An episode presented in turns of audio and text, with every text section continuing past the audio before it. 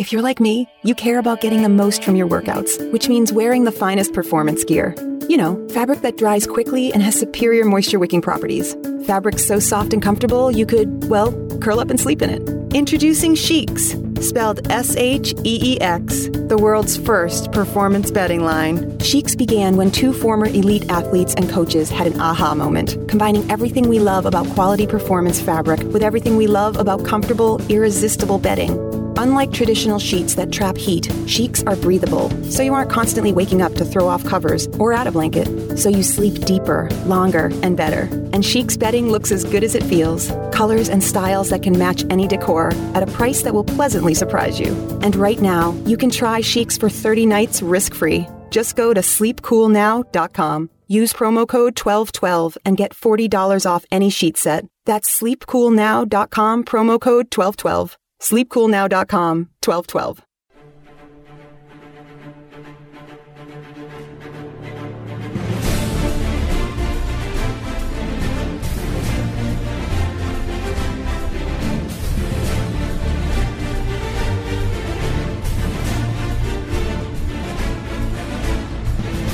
Welcome to this, hour number one of the World According to Zig podcast for this Sunday, February 12th, 2017. I am your host, John Ziegler. This is the show where we talk about the news of the week and the events of my often bizarre life, and where we provide you with a full two hour oasis of honesty and rationality in the, in the desert of insanity and deceit, which is the American media cultural and political landscape. Specifically, this is about the only podcast I know of where you can get a full throated conservative perspective uninfluenced by the cult that is now the Trump administration and the state run media, which has become the so called conservative media, the former bastion of truth that was talk radio and Fox News Channel. Now, in this new era, this post truth era, this very strange world in which we're now living in, this podcast provides you that conservative perspective without any adherence to the king, Donald Trump. We've got a great show for you today, coming from rain drenched California as this horrendous drought we were told two years ago was going to be catastrophic and never ending because of climate change and global warming. As uh, many of you in the Northeast are recovering from the blizzard, so much for global warming, at least uh, for this week. I'm sure by summertime that'll be back, even though it has no logic, in my view, or basis in reality. Of course, when you create your own reality, you can do whatever you like, but I digress. Uh, in hour number two of the podcast today, really excited to be joined by David Frum, former Bush speechwriter and senior editor at The Atlantic, who has written an extraordinary piece about Donald Trump called How to Build an Autocracy and his very scary vision for the future. So, in hour number two, David Frum will be our guest. In hour number one, as is usually the case, I'll review the news of the week. Much of it, yes, has to do with Trump. But I have to start with what happened at the Super Bowl last week because we recorded last week's podcast before the Super Bowl. And one of the many things that I can't stand about our culture and our short attention spans. And all this is related to Trump, by the way. Almost all these phenomenon, these societal phenomenon that I discuss, play at least some role in how we get Donald Trump as president. And one of them is our incredibly short attention spans. The media has a remarkably short attention span. So even an event now as large as the Super Bowl, and there's no bigger television event on a yearly basis than the Super Bowl. It's not even close. It's the only event where almost half of America is actually watching the same thing at the same time. And even that is only, you know, only allowed to talk about it for a couple days and then it's old news. And um, I think that that's not just sad, because when that happens, events don't matter, right? If there's no afterglow to an event, then it diminishes its meaning. And eventually that catches up with you, whether that's in sports, entertainment, politics, what have you. But it, I'm a big believer that looking at the past actually has some value. I'm, which is one of the reasons why I'm a square peg in a round hole world. Uh, and things, you know, haven't been going very well for me for the first 49 years, almost uh, 50 of my life. It's because I'm a look at the past person, and we're living in a world where everyone wants to talk about what's going to happen next. The future is what matters. What happened a minute ago is almost irrelevant. So, with that said, the Super Bowl was extraordinary on a couple of levels. I, I like most people, uh, completely wrote off the New England Patriots. In fact, this was a lot like the presidential election. Myself and a lot of other people were dead wrong about uh, three quarters of the way through, thinking this thing was over. There was no real chance for the Patriots to come back, and yet they did. Boy, that escalated quickly. Yeah, out of nowhere. I mean, it, it was clear that the Patriots were going to make somewhat of a game of it. I mean, I didn't expect the game to end at 28 to 3. I figured they would, you know, Patriots would make mount a faux comeback just to keep everybody interested, but then the Patriots would end up winning by at least a touchdown or so. And that's what should have happened if the Falcons hadn't choked. Uh, but they did. But then again, they could have choked, and if it weren't for Tom Brady being Tom Brady, the Patriots still would not have won. So, an amazing comeback. I, I missed a lot of it because, you know, when you have a a four year old, your life is dictated by the four year old. We were at a party with my uh, in laws, and we had to drive back uh, because it was past bedtime. And we figured the game was pretty much over.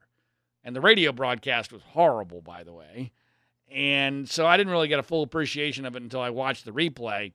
And, you know, um, one of the many parallels between the Super Bowl and the presidential election is that not just the comeback, the comeback's the easy parallel. And of course, there's the parallel that Tom Brady and Bill Belichick, the coach of the Patriots, are apparently Trump fans and vice versa.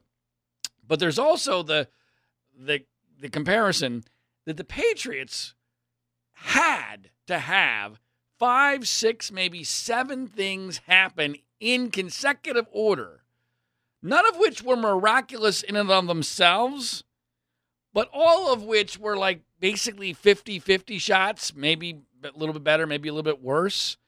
And that's what Trump had to do. Trump had to run the table, winning coin flip after coin flip, as I referred to them. And statistically, you're not supposed to win six or seven coin flips in a row. It's almost impossible. Well, that's what happened with the Patriots. They had about six or seven plays that if they don't go their way, and every single one of them did, they don't win the game.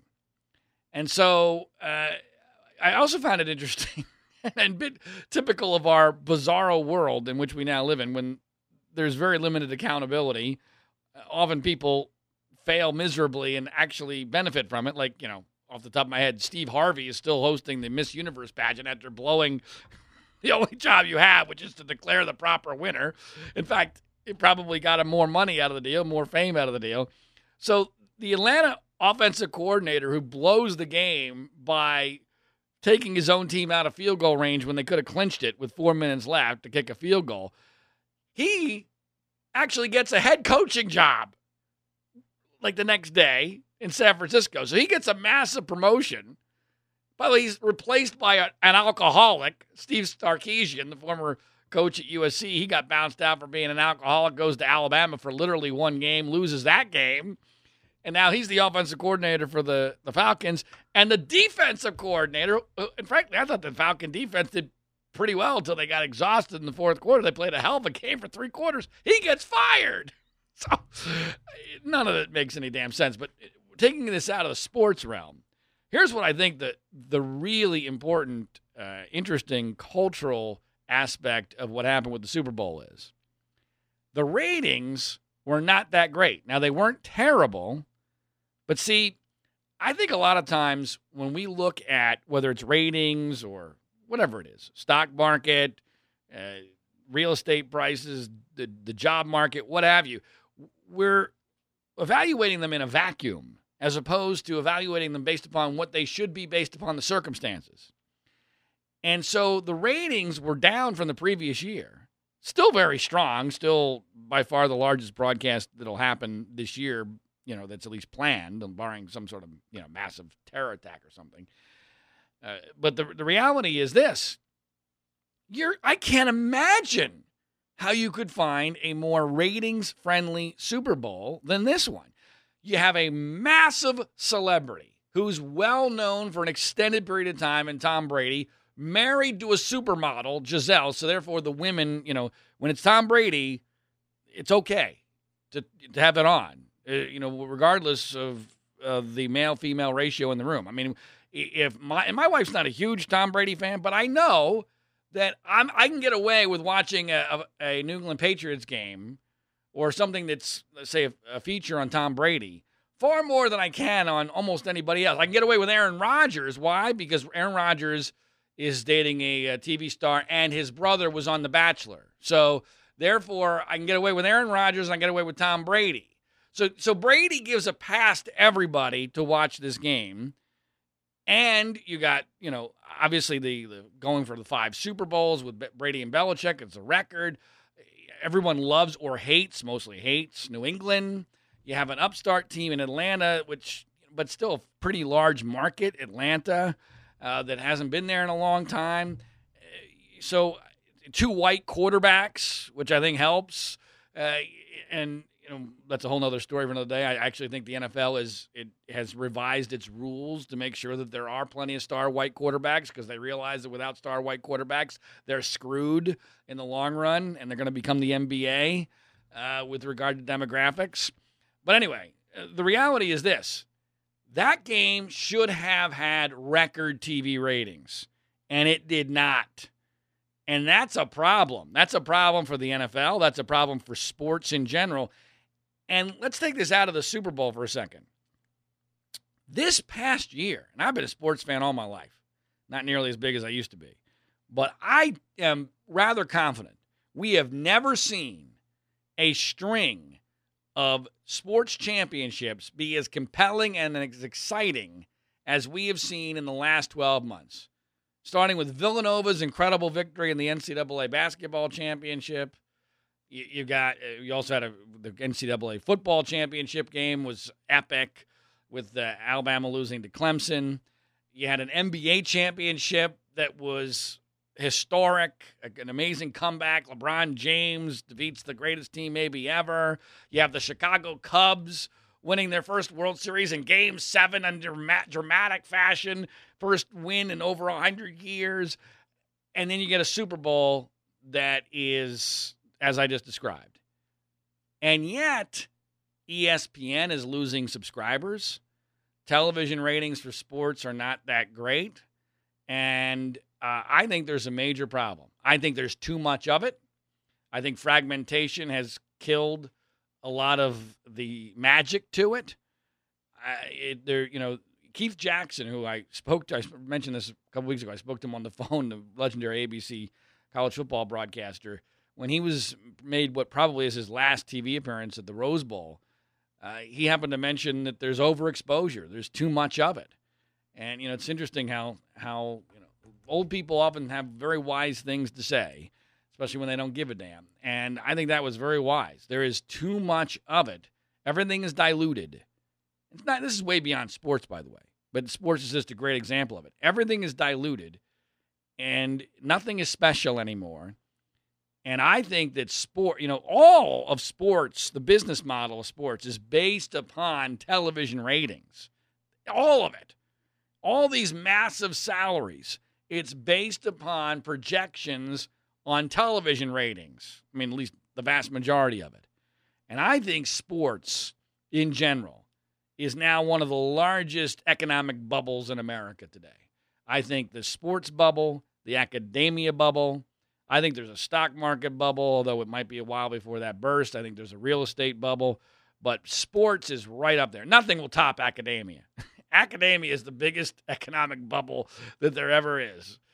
or ever has been in my lifetime. When when you're forcing people to pay routinely at a hundred, two hundred, sometimes three hundred thousand dollars for an undergraduate degree that's almost worthless in many cases. I mean, there's only there's only about maybe ten to 20 undergraduate degrees that really guarantee a job of any real worth in this day and age. Uh, it's it's just it's just flat out ridiculous. So anyway, that those are my thoughts um, on the Super Bowl. By the way, there's one other thing related to the Super Bowl I, I wanted to share, and that is, you know, last week I did talk about Trump's interview before the Super Bowl with with Bill O'Reilly, and we played a clip from that. And you know, the the reality is that you know he made a statement that was very pro Putin. He said he respects him, and then you know, kill, O'Reilly says, "Well, he's a killer," and Trump says, "Well, there are a lot of killers out there. We're not so innocent, right?" And when we played the clip, we knew we didn't have the full context because Fox only released a small portion of it, and there was at least some hope. Okay, maybe, maybe there's more to this that gives us a better understanding of what he really meant. Well, guess what? There was more to it. and, and it wasn't good. As a matter of fact, it was really bad. I, I wrote a column about what we learned about the full Donald Trump Super Bowl interview with Bill O'Reilly for Mediaite, and you can see that at our website, freespeechbroadcasting.com. I urge you to go to freespeechbroadcasting.com and check out all the columns, but this one in particular, because I break down what Donald Trump said after the clip that was pre released from the interview. And to me, it's so much worse because he brings up to O'Reilly after that clip was over the issue of the Iraq war. Now, this was absurd on many levels. The first was he tried to claim, for like the hundredth time, that he was against the Iraq war from the beginning, which is bullshit. It's not true. It's just not true. The, there's no record anywhere of him saying he was against the Iraq war. The only statement that's on the record before the Iraq war was him telling Howard Stern, of all people, yeah, I guess I'm in favor of going into Iraq.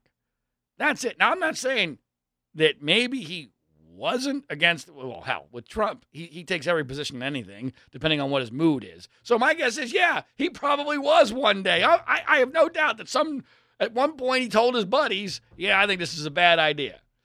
He probably also told his buddies, I think we ought to go in there and kick some ass, take some names. So in his mind, because he told one guy sometime, although he's, he's claimed it was Sean Hannity, which I don't believe. Remember, he, he claimed that at the debate. I told Sean Hannity, uh, as if you're going to believe that. He's going to use Sean Hannity as his character witness, his, his butt boy, uh, Sean Hannity, who who would, uh, you know, at this point is is ba- basically the guy's mother.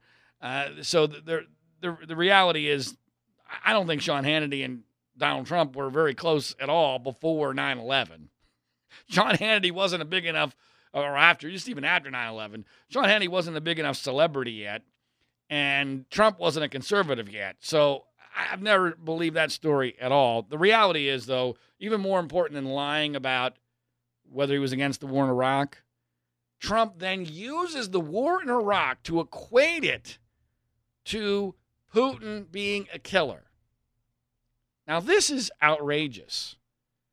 And in another world, in an alternative universe where we weren't being bombarded with outrages constantly that are desensitizing us, that alone would be a week long story for condemnation in the formerly conservative media, now state run media. In fact, if Obama had said this, if Obama had said, well, you know, we went into Iraq, so we're just as bad as Vladimir Putin, who's a killer. No, no, no, no. Let's be clear. Putin is a murderer. Not sure what why O'Reilly gets hung up on the word killing. It's probably because all his books have that word in it. Killing Kennedy, killing Lincoln, killing Reagan, all that stuff. But it's there's a difference between killing and murder. He's intending murder. Putin is a murderer of his political opponents. He's a murderer of innocent people and countries that Russia has illegally invaded. Okay? That's murder. That is not what we did in Iraq. That's not close to what we did in Iraq. And for President Trump to say that is factually wrong and indicates he has not a fucking clue what we did in Iraq, which is scary. What we did in Iraq, both times, by the way, both times was we, with the authority, invested in us because Iraq had broken UN resolutions. And the second time we went into Iraq, which I guess is what he's referring to, Bush 43, the quote unquote Iraq war, the reality is this Iraq had been in violation of the ceasefire agreement made the first time by Bush 41. had been in violation of numerous UN resolutions. Just ask Sean Hannity. Sean Hannity, back when he was a conservative, used to talk about this constantly. So Trump apparently hasn't talked to his butt boy, boy uh, Sean Hannity about these UN resolutions and why it is that we had every legal authority to go into Iraq. And there's not any evidence at all that the United States government purposely, knowingly killed innocent people in Iraq like Vladimir Putin has done. It's there's no moral equivalence. And yet our president, an alleged Republican president, is making that argument. It's scary, it's absurd, it's wrong, and it's particularly outrageous. Why? He's doing this as president. He did it before, by the way, as a candidate, but in a, I thought it was even when he did it as a candidate to Joe Scarborough, it was not nearly as outrageous in the verbiage that he used. But he did it now as president during the Super Bowl pregame show, which is the venue matters, folks. The Super Bowl is basically a national holiday. It's it's it's effectively now the winter version of the 4th of July. And here he is disparaging America and lying about what we did. To, and by the way, disparaging the sacrifice that our soldiers made in Iraq. And just for good measure, Bush 41 was coming out of the hospital during that broadcast to flip the coin before the game. So here, which he had to know. So here he is, part of the same pregame show that Bush 41, and he's effectively equating, although he's probably not smart enough to realize this, he's effectively equating Bush 41 with Vladimir Putin. And, and Bush is in a, in a wheelchair coming out to flip the coin for the Super Bowl. And yet, basically silence from the conservative media on this. And if Obama had said anything close to the same thing, there would have eh, eh, the worlds would have crumbled. Instead, nothing because they're all sellouts. It's all state-run media now. Now, there's so many things that happened this week. It's becoming difficult. It really is with regard to Trump to be able to to delineate what's the greatest outrage, what's really important, what's not so important. I mean, you could do five, six hours now, or at least I could, on all the crazy shit that's happening within the Trump administration. I want to, I guess, start with Kellyanne Conway's contributions this week because just wow. I mean, uh, how Kellyanne Conway, the counselor to the president, who um, was parodied last night on Saturday Night Live in an in a uh, taped skit where she basically plays the Glenn Close character in Fatal Attraction with uh, CNN's Jake Tapper. How she uh, has not been fired yet is beyond my comprehension.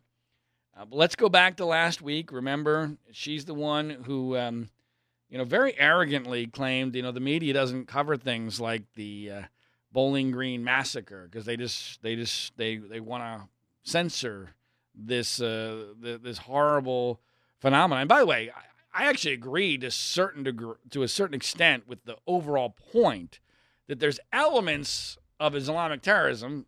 By the way, by the way, one of that is referring to it as Islamic terrorism, which the news media has no stomach for. That to me should be the focus. You guys don't want to call it what it is. You don't want to say what the real root causes are.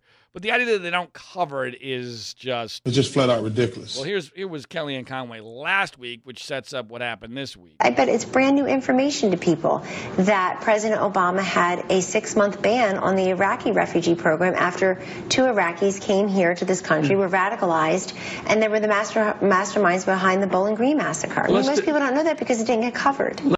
Yeah, most people don't know that because it didn't happen. Now, her explanation on this has uh, changed numerous times, which is never a good sign. I said on last week's podcast, you know what? I think what really happened here is that she got fragments of information, and within the Trump bubble, they decided that this is what happened. They like created their own alternative reality and they started to really believe that there was a Bowling Green massacre. One person probably used those words and you know because there was there was some semblance of reality in the underlying story that she was telling there, but she got all the details wrong. Well, I, I think that was somewhat substantiated because we learned earlier this week that she has said this several times. It wasn't just the one time. See, if you misspeak, is what what she claimed. You say that one time and you meant terrorists, and you say massacre. And then she later, by the way, said, no, I meant masterminds, not massacre. Okay, one time is fine, but there's at least three times where she's on record referring to the Bowling Green massacre.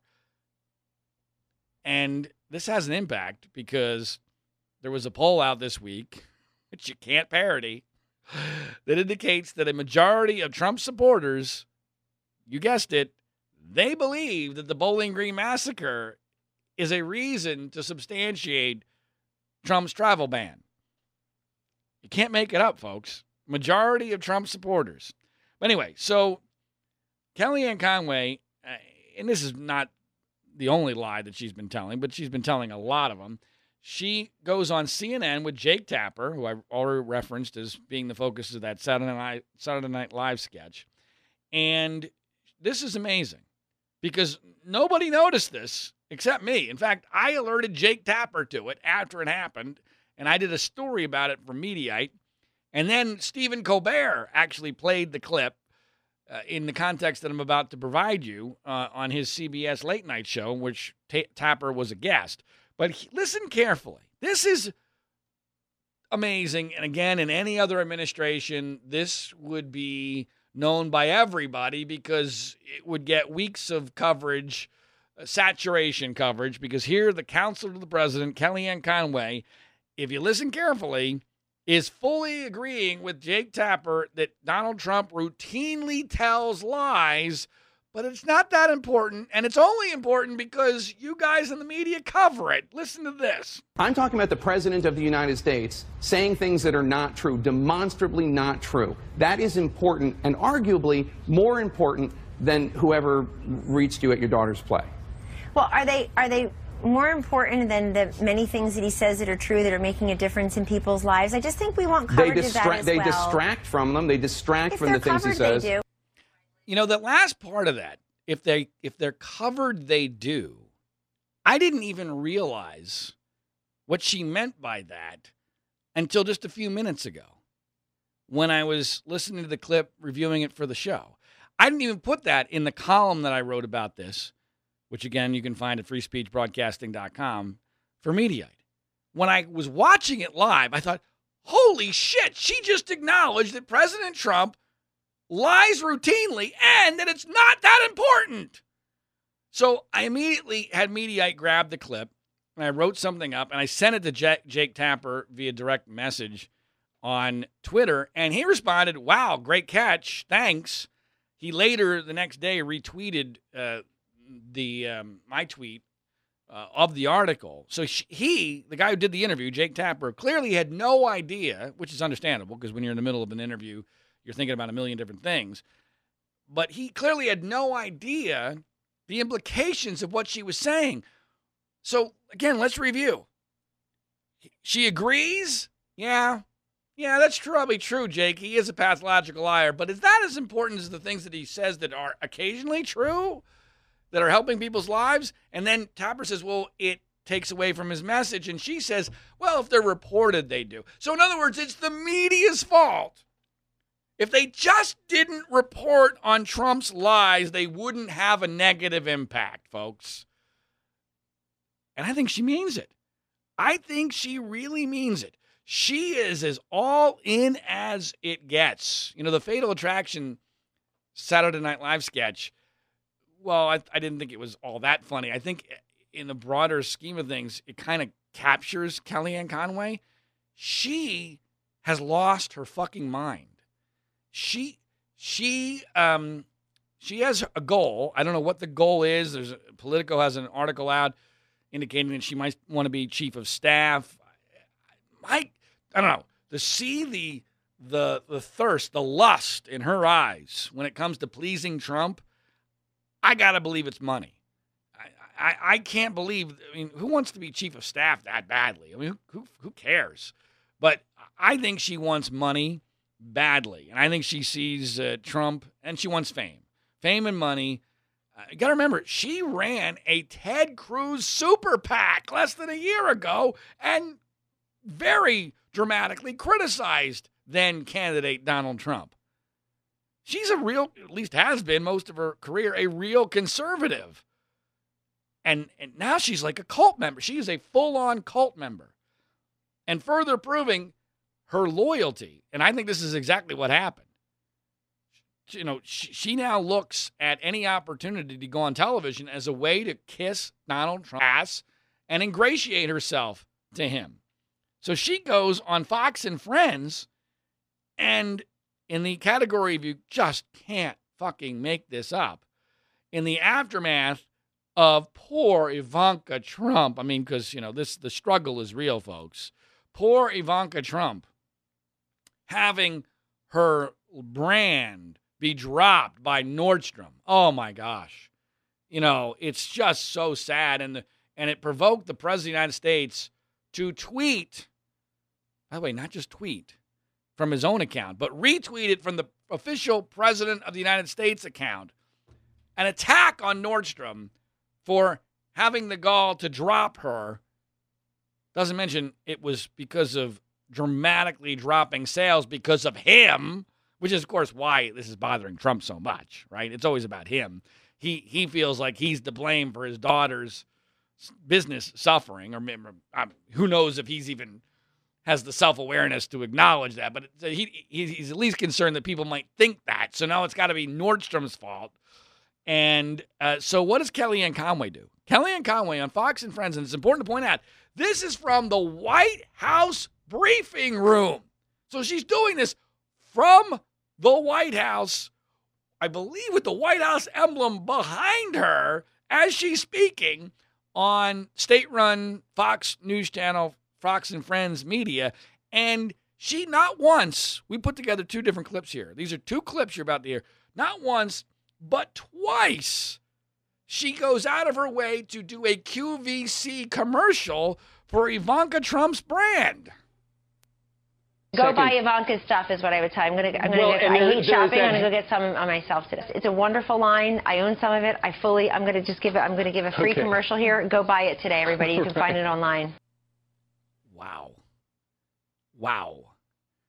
This is a counselor to the President of the United States who is not once but twice on national television from the White House doing a commercial, calling it a commercial, calling it a commercial for the already, I'm sure, multi million dollar uh, valued, you know, I'm sure that she's a multi millionaire, Ivanka Trump. I mean, she's married to a multi multi millionaire, Jared Kushner, I, and and this we you know this this is the guy who is the man of the people. By the way, he got elected being the man of the people, and on multiple occasions he is this week attacking the media and Nordstrom for having the gall to attack his daughter. And by the way, has also has had his people, Sean Spicer, the House White House press secretary, say uh, or at least acknowledge that it is an attack on the president for Nordstrom to drop his daughter. Well, Conway apparently apologized to Trump for doing this, which uh, when I heard about that, I thought, okay, this must be like a uh, a whore apologizing to her John for going too far and trying to please him. Like I'm I'm sorry that I I did that. I, I guess I, I shouldn't have gone I shouldn't have degraded myself quite that dramatically in my effort to satisfy your needs, your highness. Because that's what occurred here. I, really can't believe that Kellyanne Conway gives a shit about whether or not Ivanka Trump is selling enough of her merchandise.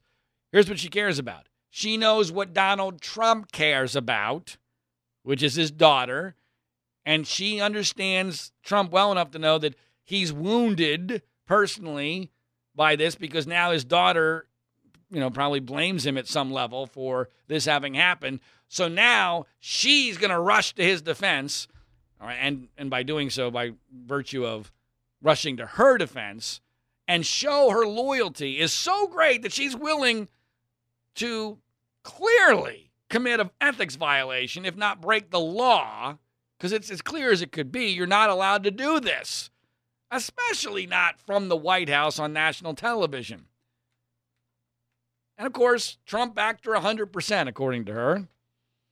And so all she cares about is what does Donald Trump think of me? And by the way, folks, this is more than just an ethical issue. This is way bigger than that. The ethical issue is real, it's significant, and people ought to care about it. But let me put it in terms that you ought to care about, all right? Because Conway is not alone in her thinking here. We, it's obvious Sean Spicer does the same thing. It's obvious Stephen Miller does the same thing. These are all the people who are closest to President Trump. And if their goal, if their goal is to make Trump like them more or to continue to like them because they are so intoxicated with being close to power, what kind of counsel will they give him? Will they tell him the truth? Or, like you know, out of a bad movie, will they tell the Mad King only what the Mad King wants to hear at that moment? It is obvious that Kellyanne Conway is never going to tell Donald Trump something that will think, will, will even risk, even risk him thinking less of her. No chance. Sean Spicer, same deal. Stephen Miller, for sure.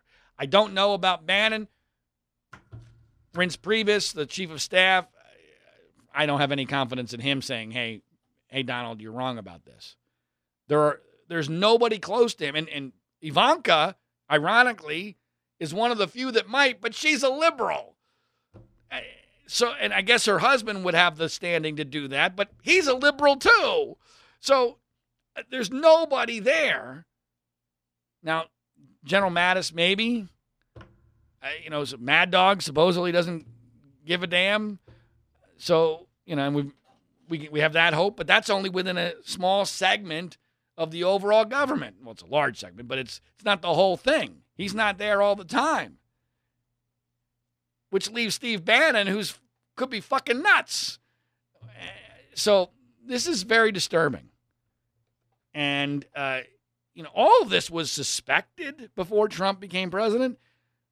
To me, I guess the greatest surprise is how dramatic it is, how quickly it's all happening. It's happening much more quickly and much more dramatically than I ever imagined. I, I, I didn't think we would be to this point for a year. I really didn't. And the fact that it's this way after three weeks uh, is head spinning, and I don't know how it's all going to end.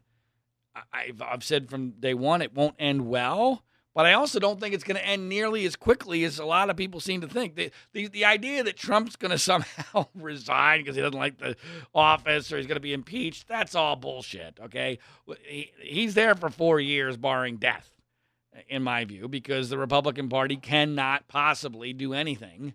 Again, barring massive catastrophe, uh, they cannot do anything because he's a suicide bomber. He controls too large a segment of the base of the Republican Party, and these cult members would do whatever he says.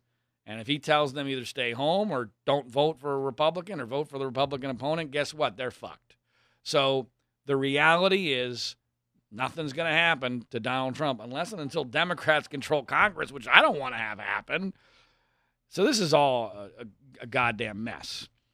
And, you know, one of the things that we're going to start seeing now is that, you know, yeah, we're only three weeks in, but we're not even really seeing any imminent action on the really large agenda items that Trump promised. He's, you know, these executive orders, they're mostly for show. They don't do a heck of a lot.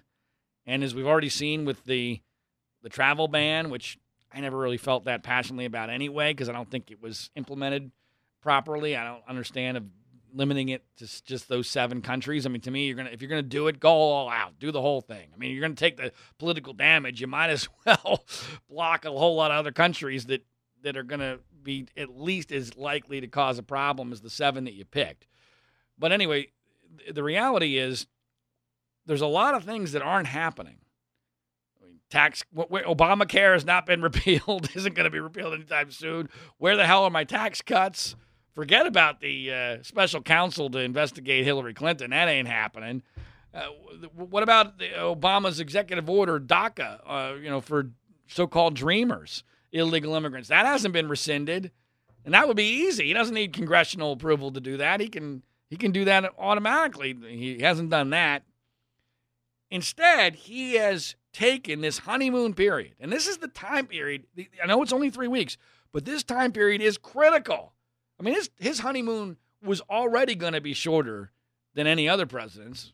But heck, you know, honeymoons are something that Trump should be good at. He's already had three of them in real life.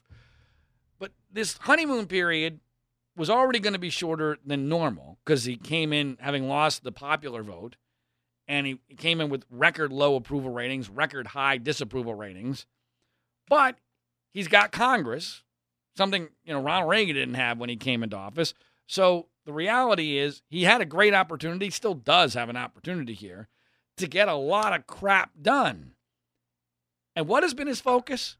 Where is his, have his energies gone?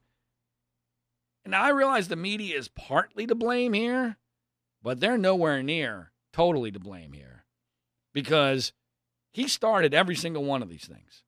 Here have been the items, the targets, if you will, the injustices that have, have caused Donald Trump to use the greatest platform in the world to try to correct. The size of his inauguration crowd being diminished, his claims of voter fraud, which are bogus, causing him to have lost the popular vote. What difference at this point does it make? The apprentice ratings being worse for Arnold Schwarzenegger than for him. How mean Saturday Night Live is and how unfunny it is. The attack on his daughter because Nordstrom dropped her because her sales sucked. Th- these are some of the topics. These are the injustices, if you will, that Donald Trump has focused a lot of attention on. Now, did they get more media coverage than they deserved? Yes. But in every single one, every single one of those, and there are others that I didn't mention, in every single one of those episodes, Trump started it, then the media reacted, and then Trump reignited it with either, either, either another tweet and or a comment from either him or one of his spokespeople. So Trump is largely, mostly to blame for all of this. And this has implications. Now, I know a lot of people think this is genius. This is uh, this is Trump, you know, creating a distraction from bad news, and so he can actually, while while the media is focused on all this bullshit, he can actually get stuff done. Well, I, I'm not seeing any evidence of that actually happening. See, I I'm of the belief that Trump's a clown and that there is no real plan here. And what's really happening is he's blowing an enormous amount of political capital, blowing his honeymoon period when he could be getting a lot of things done in, in a lot of different ways. And he's going to diminish his ability to get things done because while his core is always going to be with him, that core is going to you know, we're going to be down to the nub here eventually, the way things are going. And that nub, I'm not sure what it is. Is it 30%, 35%, 40%? It's somewhere in that range. But, you know, and that's not in the danger zone given the passion of his base for like impeachment or something. But for getting things done, that that's not helpful at all, especially in, in areas where you need Congress.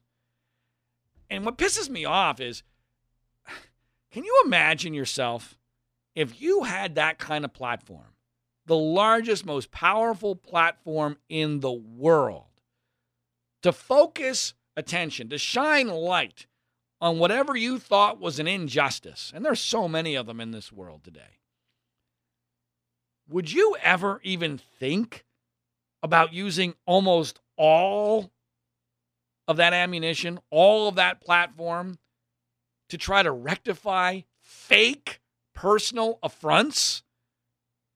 Because that's what Trump is doing. It's all about him, it's all about his own ego. And they're not even real affronts, they're fake. Almost all of them.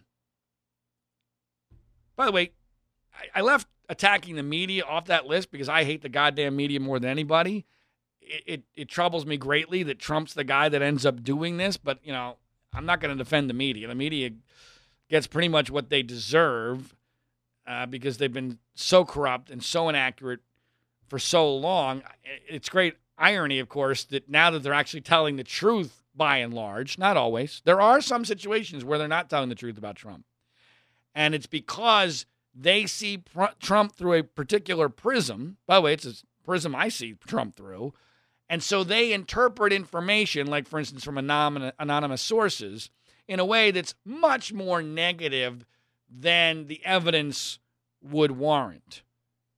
And I think they're actually doing themselves a disservice because now anybody who likes Trump even a little bit is completely disregarding all of this. Anything that's from anything remotely anonymous sourcing, if people aren't seeing it for themselves, it makes no difference at all. Because if it's in from a source or doesn't matter how many sources it is, people presume, oh, they're just out to get Trump. Trump and Trump understands this. He's inoculating himself from this. He he basically has immunity from any media created disease now because he's called everybody fake news and everyone anyone who has any admiration for him at all is automatically going to discount what the evil mainstream news media says.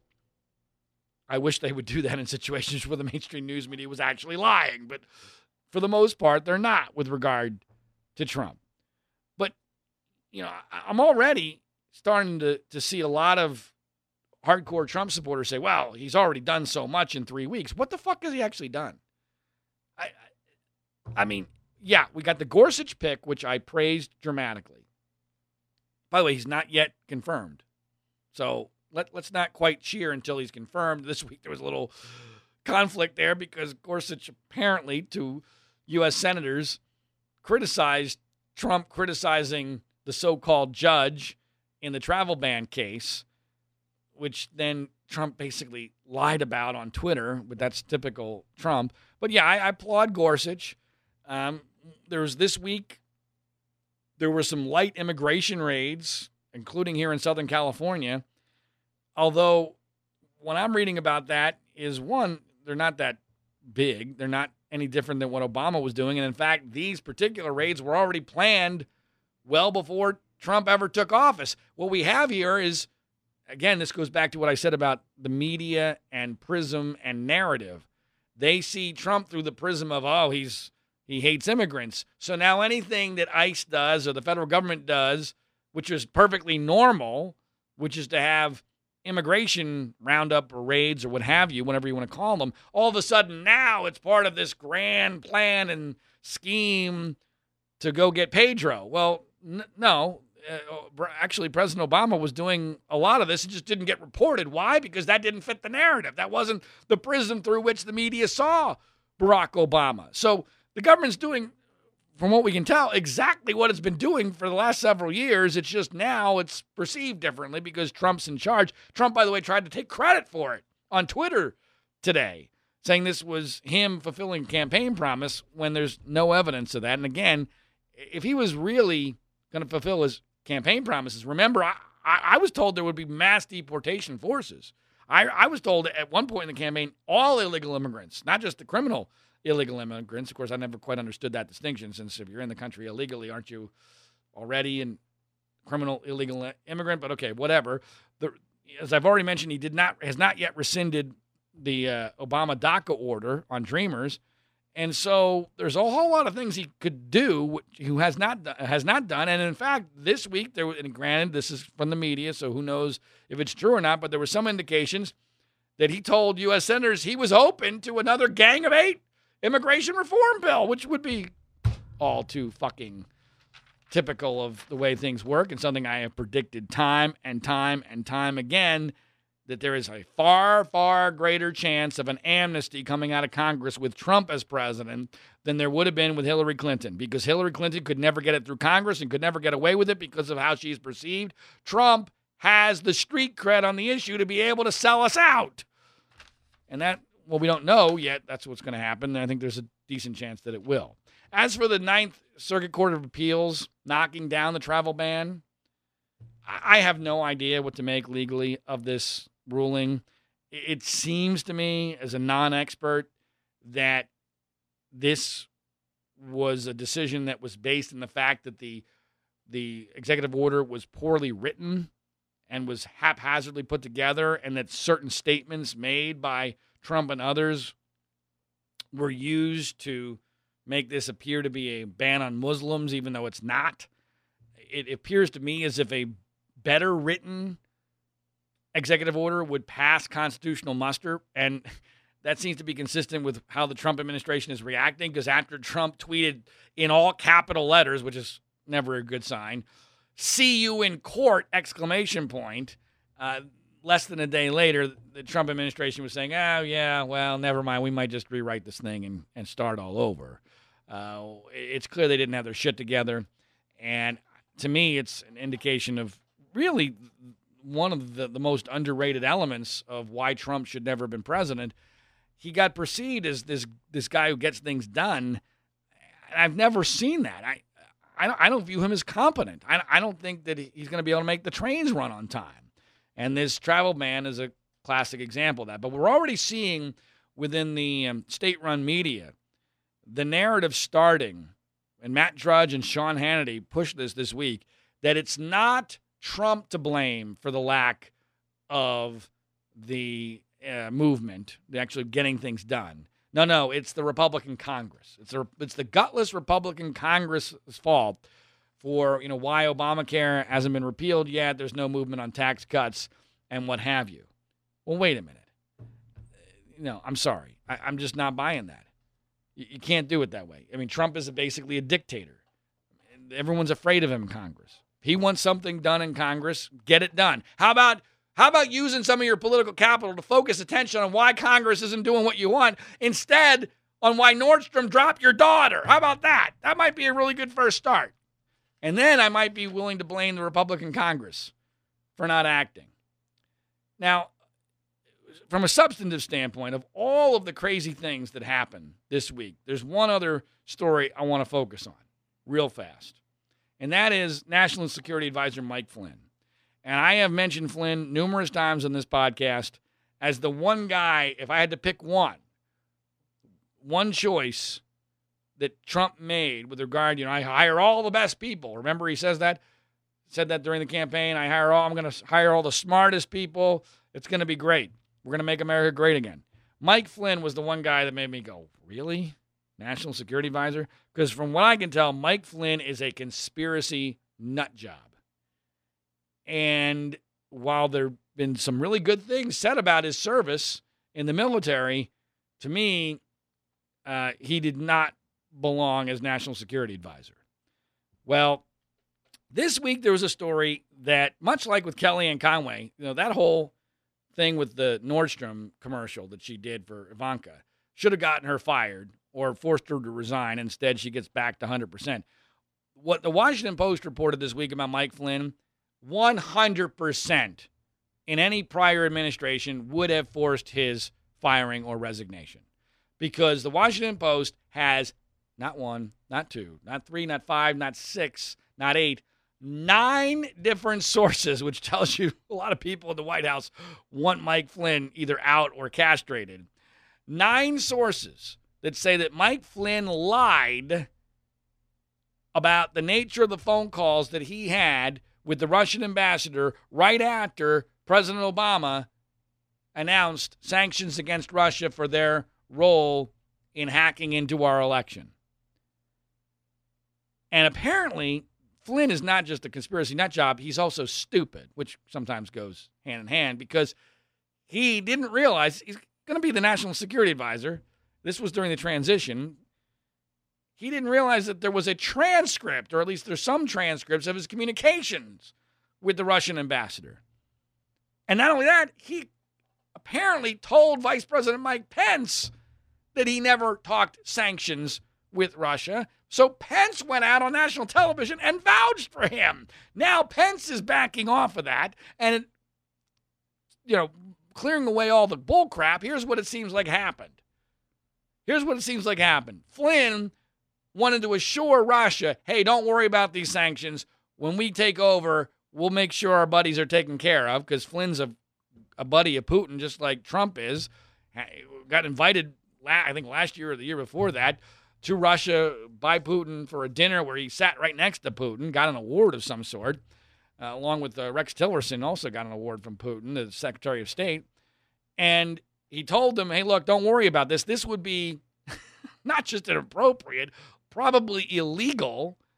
And he lies about it. And then he lies to the vice president about it makes him look like an ass. And so far, there's been no action against Flynn, but interestingly, Kellyanne Conway went on television, was asked about it, and said that she would say nothing about Flynn. There have been some other comments from people uh, in the administration where they are unwilling to defend Flynn. I hope this is not true. I hope this is just the President of the United States lying his ass off. But Friday night, Trump was asked about the Washington Post report after making sure he didn't get any questions about it at his joint press conference with the Prime Minister of Japan. And Trump said he was unaware. This is a guy who consumes, I guess it's reading, so if it was on television, he might have seen it. I guess Fox News Channel, Fox and Friends must not have done a story on it. So maybe he wasn't lying, but I'm hoping that he's he's actually lying when he said I he was unaware of the story regarding Mike Flynn talking sanctions with Russia. Now, making this even more troubling is the fact that on the same day that we learned about this, and I wrote a whole column about how nutty Friday was. Friday was fucking insane. And yet, I don't think most Americans even thought Friday was all that different than the first 15 days of the Trump administration. So go to freespeechbroadcasting.com and check out my Freaky Friday column or just Google John Ziegler Freaky Friday. And I go through everything that happened on Friday in chronological order and how just crazy insane the whole thing was. But one of the things that happened late in the day is that we learned that guess what? Remember that Russian dossier story that Trump called fake news from CNN and BuzzFeed got so attacked, although I defended them at Mediaite for having published the full dossier? Well, it turns out that at least parts of that dossier have now been corroborated by U.S. investigators, multiple U.S. investigators to CNN. Now, the whole thing has not, but it hasn't been debunked either. And the fact that they can corroborate key conversations cited in that dossier gives it enormous credibility because if it was all bullshit, you wouldn't be able to do that because you can't make that kind of shit up and get lucky and be right. Oh, you just happened to know that these two people talked in this city on this day, and now we know it's true. And it's happened on, this is more than one data point in the dossier. Now, I'm not saying that the whole dossier is true, but my whole thing all along has been there's too much smoke here. There's got to be something. There has to be something that either tr- they have on Trump or fear or Trump fears that they have on Trump because that's basically the same thing. In fact, it might even be more powerful if Trump just thinks they have something on him than they if they actually do. So the reality is this that this comes out on the same day as the Flynn story. In a rational, remotely rational world, Flynn is fired. So far, no indication of that at all. Although I, I have to believe that even in the insane, fucked up world that is the Trump administration, Flynn can't survive this because there's too many people around him now who want him gone. And he's got no support anywhere.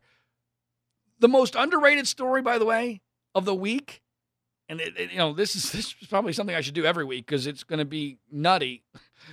because there's so many stories to talk about that inherently you're going to have some that are underreported. I don't know if this is true, but it certainly sounded true. It was from a mainstream publication, and it's kind of a weird thing to make up. and it seemed to come directly from Mike Flynn. But Mike Flynn apparently was called by Donald Trump this week. I think it was this week. It was reported this week at 3 a.m. Now that would be troubling enough. Okay, not not necessarily because you know the president calls the national security advisor at 3 a.m. Maybe something big has happened, right? That I don't mind that that happens if, if there's something provoking it. No, no, no, no. This was apparently because Trump just wasn't sleeping, because Trump doesn't sleep, which is, I think, is part of his nuttiness. I, I think he's got a, a physical issue. And I, and I think it, it fucks with his memory. I think it fucks with his mind. But I digress. Here's the story Trump calls Flynn at 3 a.m. and asks the national security advisor, Does the United States want the dollar to go up or the dollar to go down? If that's true, holy fucking shit. Now, I've always uh, had my own confusion as to whether or not we want the dollar to go up or want the dollar to go down. So, I, but I'm not president of the United States, nor will I ever be. I also wouldn't call Mike fucking Flynn a conspiracy nut job who's the national security advisor with no economic expertise whatsoever. And I certainly wouldn't call it 3 a.m. All right. But this is where we are now. So this week, let's just review the Twitter insanity of Donald Trump in reverse order. This is going from today backwards. He claimed as a conspiracy theory that Bernie Sanders got cut off of CNN because he referred to CNN as fake news. Sanders was joking, and it was just a simple technical issue, as both Sanders and CNN have verified. He quoted a law blog as supporting him on the travel ban court decision when, in fact, that law blog disagreed with Trump and actually agreed with the decision, but apparently Trump had misread it on MSNBC. He ripped John McCain for saying that the Yemen raid was not a success, uh, which is just so mind blowing considering the fact that John McCain obviously was a prisoner of frickin' war and Trump is a draft dodger. And here he is ripping John McCain over this, also contradicting his own Iraq war philosophy because the whole reason the Iraq war was not a success was because we lost a lot of American lives there. He claimed Chris Cuomo of CNN never referenced Senator Blumenthal's Vietnam lie about his service, when in fact that was the very first question he asked Senator Blumenthal in the interview that Trump was referring to. And oh, by the way, again, where the fuck does Trump get off ripping anybody for their Vietnam claims, considering his own draft dodging? Then, of course, there was the attack on Nordstrom, not once, but twice, saying Ivanka was treated so unfairly, retweeting it from the official President of the United States Twitter account. And then he also said that any negative polls are fake polls. That's a direct quote from the President of the United States. Any negative polls are fake polls. Just like, by the way, the Trump administration claimed that the Russian dossier being corroborated story on CNN was fake news. That was their response. That ah, fake news. Anything we don't like, fake news. It's 1984, George Wells, George Orwell's 1984 all over again, folks. Well, as I mentioned, the, the poll of the week, it's not fake. Most Trump supporters believe that the Bowling Green massacre helped support Trump's travel ban. That's where we are in America in 2017. All right, make sure you listen to hour number two, because in hour number two of this week's podcast, David Frum, senior editor of The Atlantic, former speechwriter for President Bush, will talk about his incredible article, How to Build an Autocracy, and also how to beat Trump. Uh, so make sure you stay tuned to that in hour number two. I only ask two things of you. If you like this podcast, share it on social media, tell a friend, tweet it, Facebook it. I'll retweet it if you tweet it. Just, I do this thing for free. I do it because I think I got a point of view that's not being heard, that needs to be heard. If you agree, share it. That's all I ask. Second thing I ask if you're one of those people who sleeps, and when you sleep, you use sheets. Make sure you do yourself a favor and listen to this important message.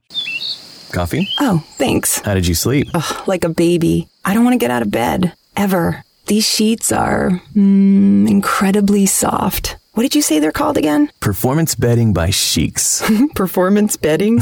yeah, they're made from super high tech performance fabric. They're incredibly breathable, so you're not waking up at night throwing covers off and then an hour later throwing them back on. Huh. No wonder I slept so good. Since I started using Sheex, I sleep like a baby. No more sweaty nights for me. No? Well, Well, I like them because they're soft. They feel like mm, silk. Performance fabric, huh? Maybe we should. Oh, I don't know. Try them out again. Comfort and performance for better sleep. That's Sheex. S H E E X. Sheex. Try Sheex for 30 nights risk free. Go to sleepcoolnow.com. Use promo code 1212 and get $40 off any sheet set. That's sleepcoolnow.com, promo code 1212. Sleepcoolnow.com 1212.